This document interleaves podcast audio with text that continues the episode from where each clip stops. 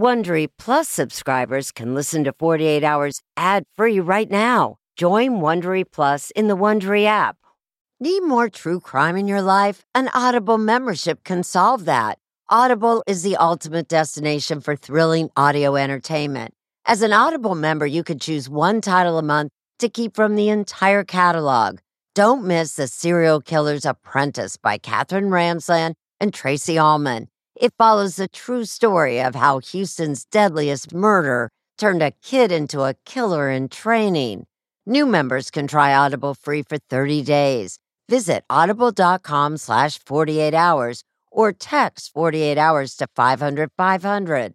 That's audible.com slash 48 hours or text 48 hours to 500 500 to try Audible free for 30 days audible.com slash 48 hours. This spring, if you'd rather spend time enjoying your lawn instead of trying to keep it alive, there's good news. TruGreen is the easiest and most affordable way to get a beautiful lawn. All you have to do is water and mow, and they'll do the rest. Weed control, fertilization, aeration, and even some things you might not even think of. They'll do all of it, while you can do literally anything else. With TruGreen, you can have your lawn looking as good as a putting green. That's not hyperbole. TruGreen is the official lawn care treatment provider of the PGA Tour. TruGreen offers a satisfaction guarantee, and they have a verified best price promise, which guarantees you the lowest price with no compromise on quality. You do you. Let TruGreen do your lawn care. Visit trugreen.com to get the best lawn at the best price with the best people guaranteed.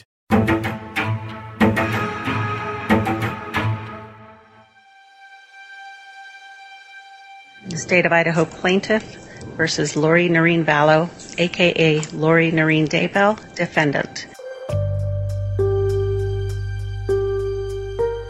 Welcome to another special episode of 48 Hours. I'm Jonathan Vigliotti. The murder trial of Idaho mother Lori Vallow Daybell is now in its second week. She's accused, along with her husband Chad Daybell, of the unthinkable murdering her two youngest children, Joshua J.J. Vallow and Tylee Ryan, as well as Chad's late wife, Tammy Daybell. Prosecutors say the couple killed all three fueled by their end of times beliefs and to steal Social Security funds and insurance money. Uh, both have pleaded not guilty.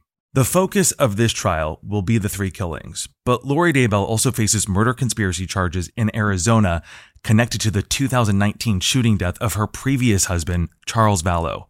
The perpetrator was Lori Daybell's brother, Alex Cox, who died months later as the search for JJ Vallow and Tylee Ryan was underway. Despite massive interest in this trial, the judge has barred cameras from the courtroom. So our team is taking the audio from the proceedings and sharing highlights from the trial in these special episodes. Today, I'm joined by producer Richie Fetzer, who's been working with 48 Hours for almost a decade and covering this case from the start when the children were missing, but still believed to be alive. Richie, welcome. Hi, thank you. Thanks for joining us. Let's look back at the first week of the prosecution's case. First off, last Tuesday, April 11th, there's direct questioning of Rexburg, Idaho police detective Ray Hermosillo. What was Detective Hermosillo's role in this case? So, Detective Ray Hermosillo works with the Rexburg Police Department. He became involved in this case when he was one of the first investigators to realize that JJ and Tylee were missing. And he began to investigate Lori, Lori's husband, Chad Daybell, and Lori's brother, Alex Cox. So it was just a missing persons case. Yeah, and this detective speaks with Chad Daybell, Lori's husband, and Alex Cox, Lori's brother, during this welfare check on JJ. That welfare check, again, instigated by Kay Woodcock, JJ's grandmother, who hadn't been able to reach JJ for months. We're going to play a clip from Detective Hermosillo as he was in court. Um, at that point, Alex got a blank look on his face, kind of a, a frightened look, looked over at Chad Daybell, who was on the other side of the pickup truck. Chad then looked at Alex, um, and they both kind of just looked at each other and, and, didn't answer my question initially. Okay. Uh, what did you think about that conduct? Uh, it raised some red flags just based on their the way they acted with that question. Um, I I then again asked Alex if he knew where JJ was at, and he stated that JJ was with Kay in Louisiana. What did you think of that response? I told Alex that wasn't likely because Kay was the one who called in for the welfare check. Um, and then again, they both kind of just looked at each other, which again raised our suspicions. So it's very interesting hearing this that, you know, Alex not being able to give an answer. And then after this, Alex even goes on to say that he doesn't have Lori, his sister's phone number. And so does Chad Daybell. So his testimony didn't stop there. We have a clip here of Detective Hermosillo testifying to prosecutors about his interaction with Chad Daybell. I asked him how he knew Lori Vallow, and he stated that he hardly met her, hardly knew her, that he had only met her a couple of times. Okay. Was there anything suspicious to you about that response? There was. What was that? We knew that Lori Vallow and Chad Daybell had been married two weeks prior to my contact with him. Okay. But he said he hardly knew her. That's correct. I mean, so many red flags. That perhaps is the biggest red flag. Yeah, it makes you wonder what Chad thought the police actually knew at that point, because obviously at this point, you know, it's only two weeks after he and Lori had gotten married in Hawaii. Like, it's it's interesting that he didn't think anyone else knew that. Mm-hmm. And, and as the questioning continues, it gets very heavy very quickly. Detective Hermosillo goes on to testify about law enforcement finding the children's remains on Chad Daybell's property. First, he describes finding JJ. I want I want to just warn listeners that some might find the following details disturbing. So, fast forward about two minutes or so if you'd like to skip this next part. Let's take a listen. As they began removing the top layer of soil, it began to expose three large white rocks.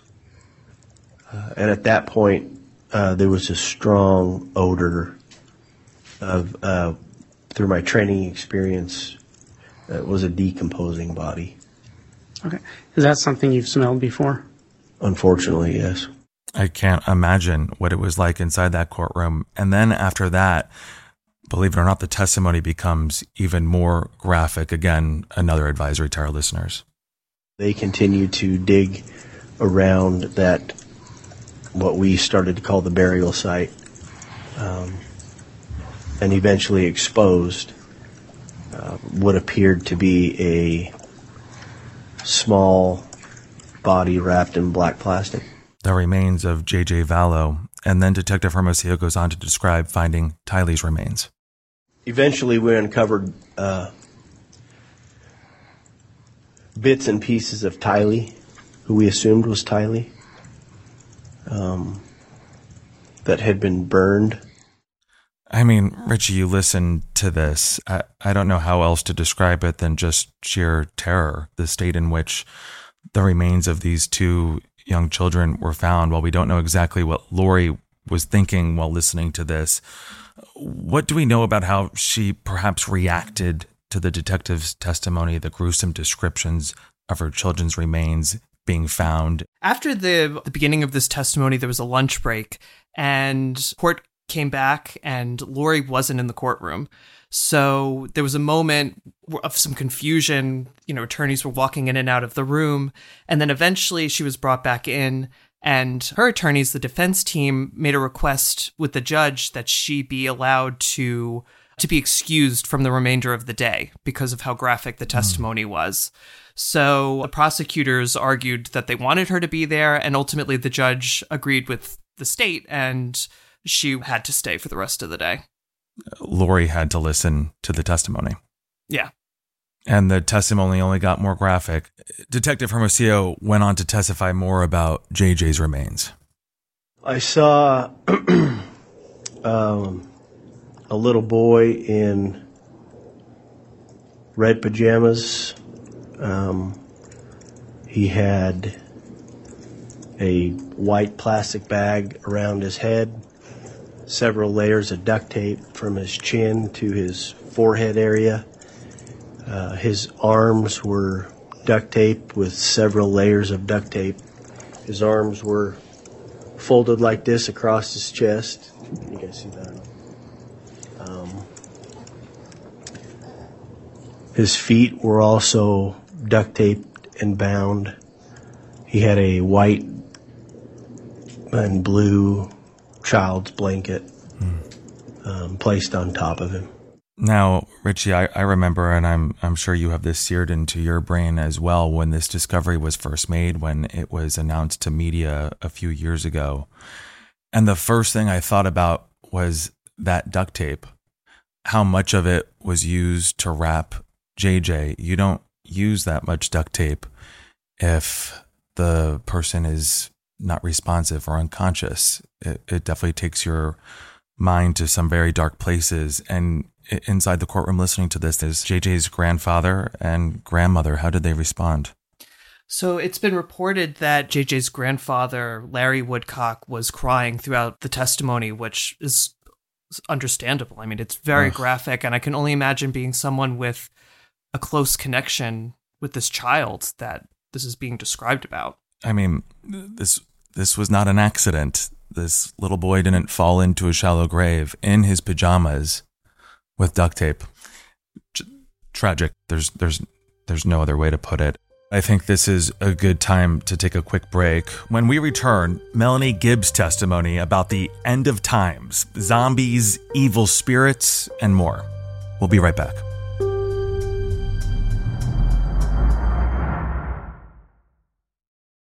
If you're a fan of 48 Hours or true crime, looking to try on a case of your own, June's Journey is for you. A thrilling hidden object mystery game set against the backdrop of the 1920s. You play as June Parker, an amateur detective trying to unravel your sister's mysterious murder. As you dive into a world filled with twists and turns, trust no one. Every character could be hiding secrets. While you piece together the intricately woven plot, you'll collect crucial information in your photo album, turning suspicions into facts. And if you want help on the case, you can even join a detective club to collaborate or compete with fellow sleuths on hundreds of puzzles. Discover your inner detective when you download June's Journey for free today on iOS and Android.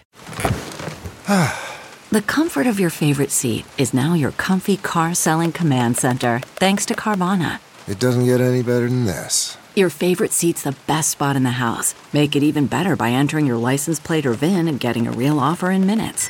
There really is no place like home. And speaking of home, Carvana will pick up your car from yours after you finalize your offer. Visit Carvana.com or download the app and sell your car from your comfy place.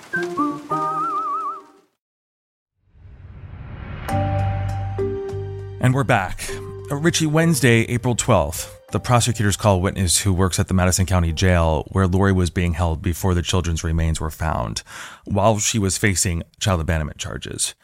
They use this as an opportunity to play audio of a phone conversation between Lori and Chad. Why was this so striking? So this testimony, it's about this phone call that Lori and Chad had literally as investigators are in his backyard searching for the children on the property. At this point, they hadn't found anything yet, and you can actually hear Chad filling Lori in on what's happening. What are they in the house? No, they're out in the property.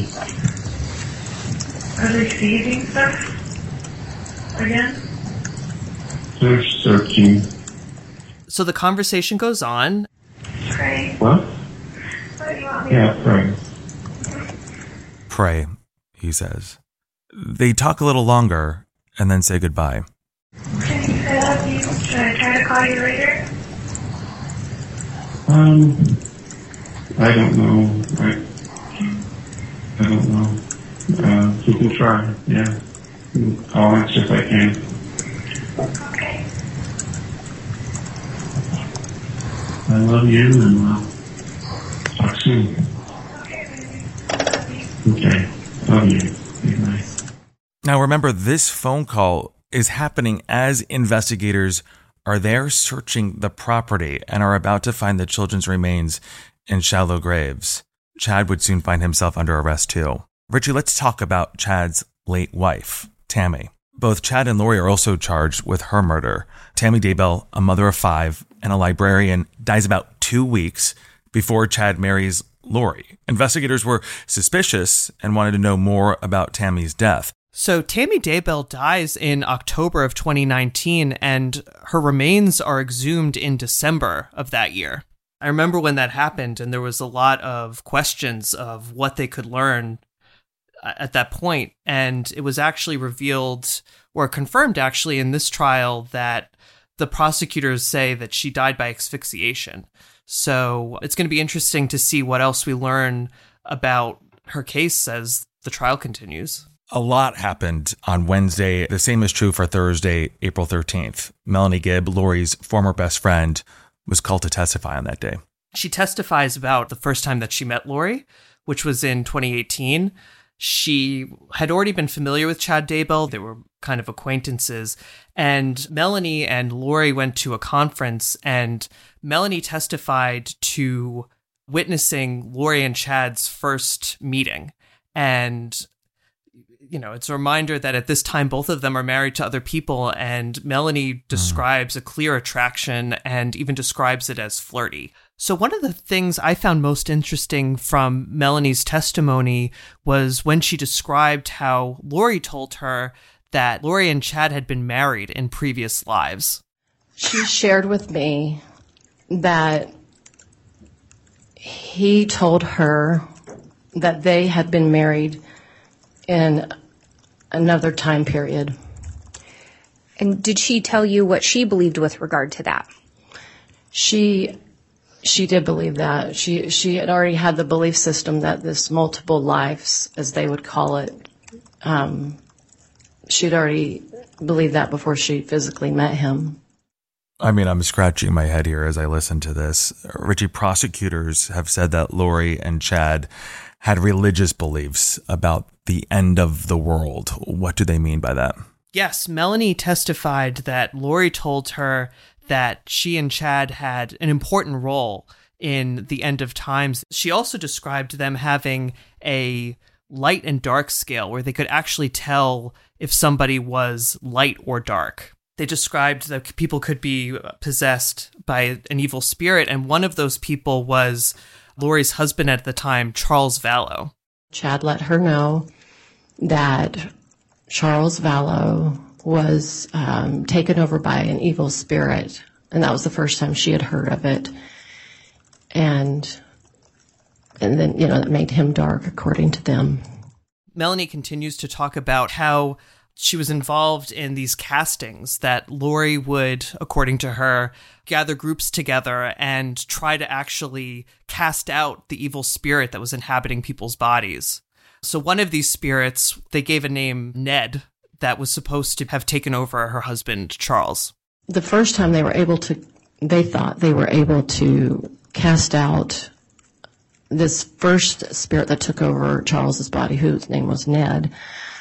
Um, when that spirit left, so they weren't sure how it worked. And so after they believed Ned left, then they would they would see that Charles was still alive and then they would come up with another idea that maybe another spirit, and then they come up with another name that that oh that spirit was the one that took over his body. Here we are having discussions about spirits, rating system, zombies, which we'll get to more in a second, because I, I want to just remind listeners at this point, Charles Vallow was killed July 2019 by Lori's brother Alex Cox, who claimed self defense. Prosecutors say Chad's wife Tammy Daybell died of asphyxiation in October 2019. And Richie, this is where we come back to zombies. Chad and Lori married after both spouses had died. We heard a lot of testimony that Chad and Lori believe certain people were zombies. Prosecutors questioned Melanie about it, didn't they? As a part of Melanie's testimony, she described how Lori and Chad would use the term zombie for people that ultimately they would want gone. Did Lori deem Charles a zombie? Yes. Did Lori refer to Tammy Daybell as a zombie?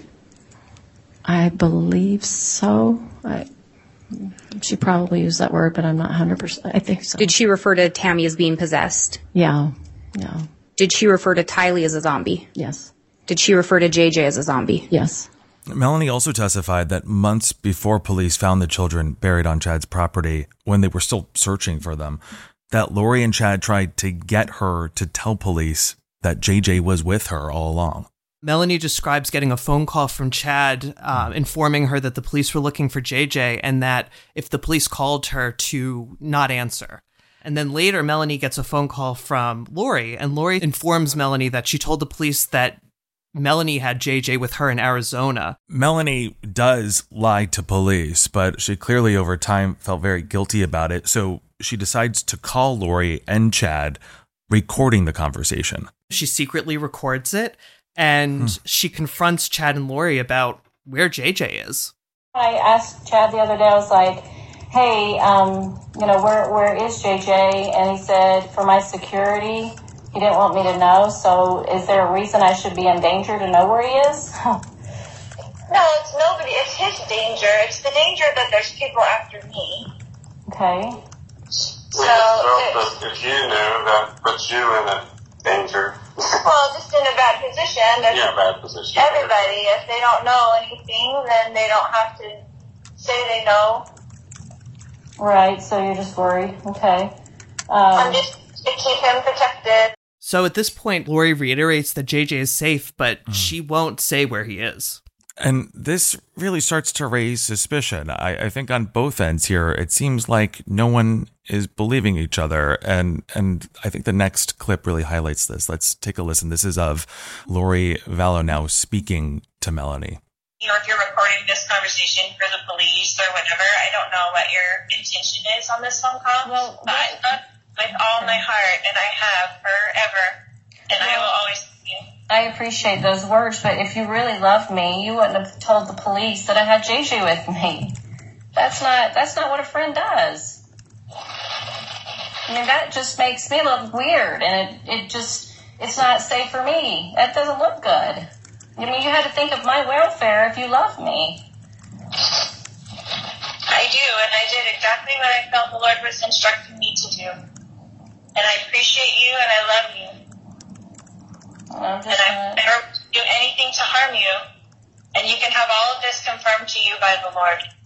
So Melanie eventually told police she actually hadn't seen JJ in months and gave authorities the recording she made of this conversation. Richie, before we get on to Friday, April 14th of testimony, what stands out to me there is this is a phone call among friends, and Lori very quickly believes that this is being recorded, which just seems strange. Yeah, it's very interesting when you listen to the phone call in its entirety because it starts off friendly and then the tone of the call mm. as Melanie continues to question them about where JJ is shifts pretty quickly. Yeah, this group who had allegedly been planning for the end of times very intimately suddenly, at least uh, as I kind of take away from this call, turns on each other. Let's move on now to Friday, April 14th, another big day for the prosecution.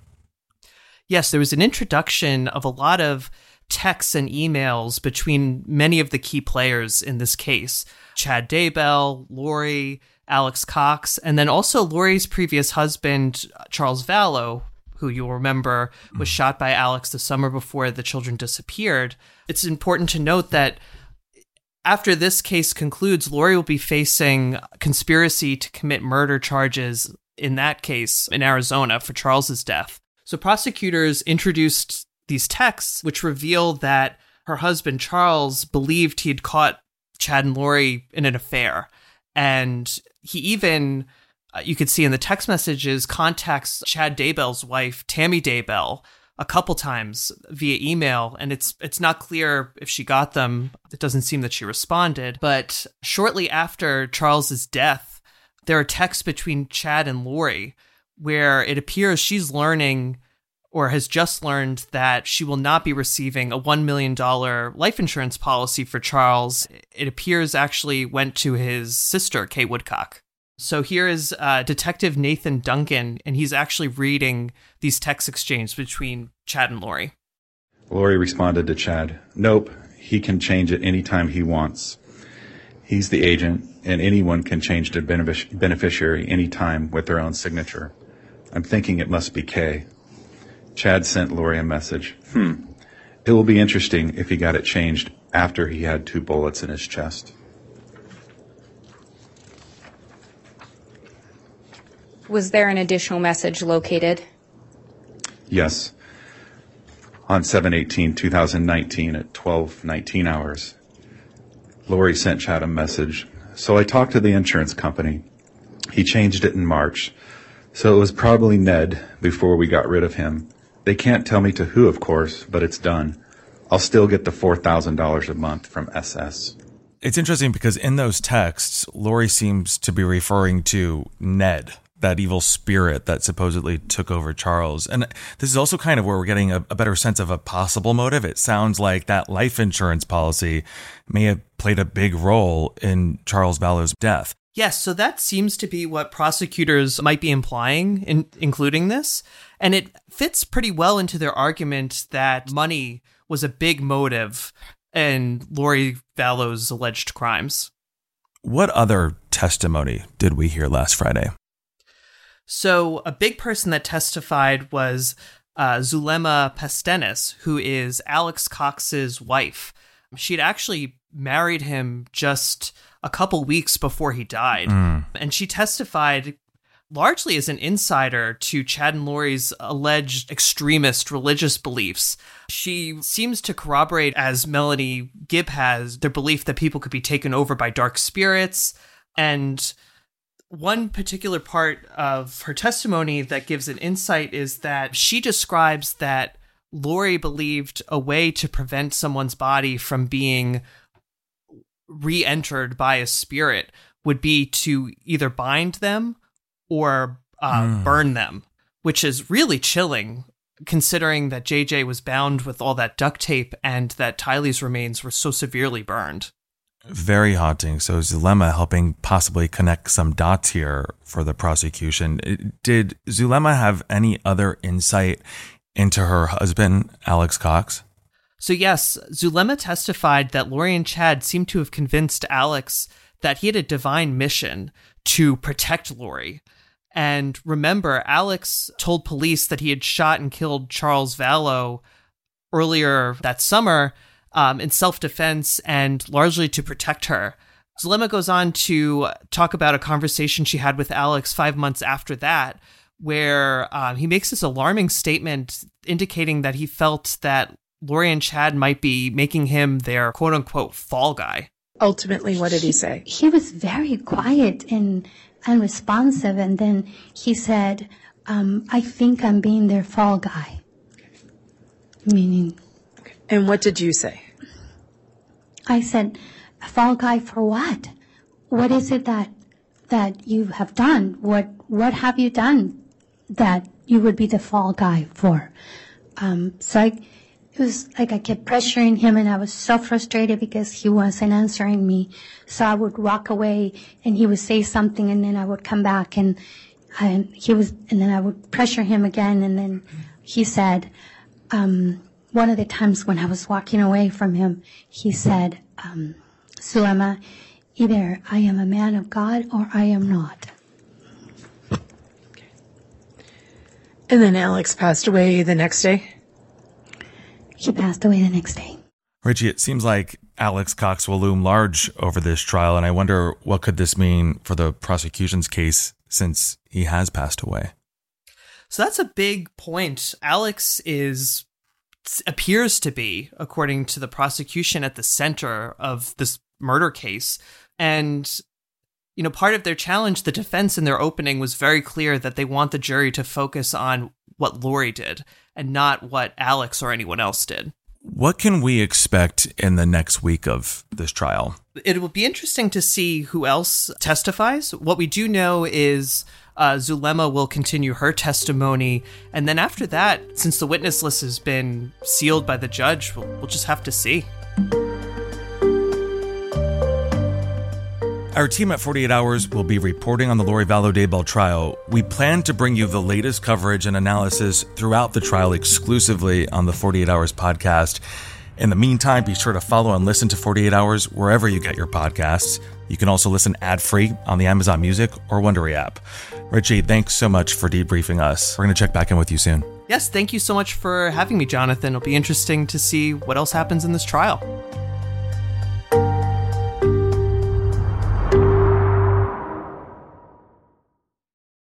Hey, Prime members, you can listen to the 48 Hours podcast ad free on Amazon Music. Download the Amazon Music app today. or you can listen ad-free with Wondery Plus in Apple Podcasts. Before you go, tell us about yourself by completing a short survey at wondery.com/survey.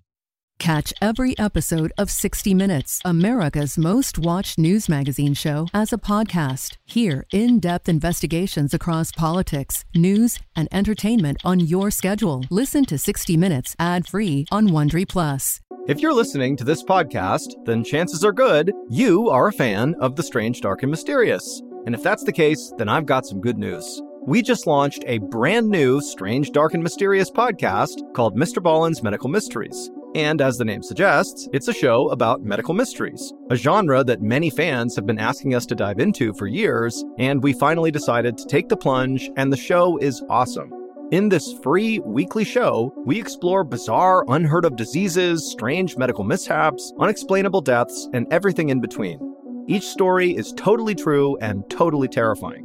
Go follow Mr. Ballen's Medical Mysteries wherever you get your podcasts, and if you're a Prime member, you can listen early and ad-free on Amazon Music.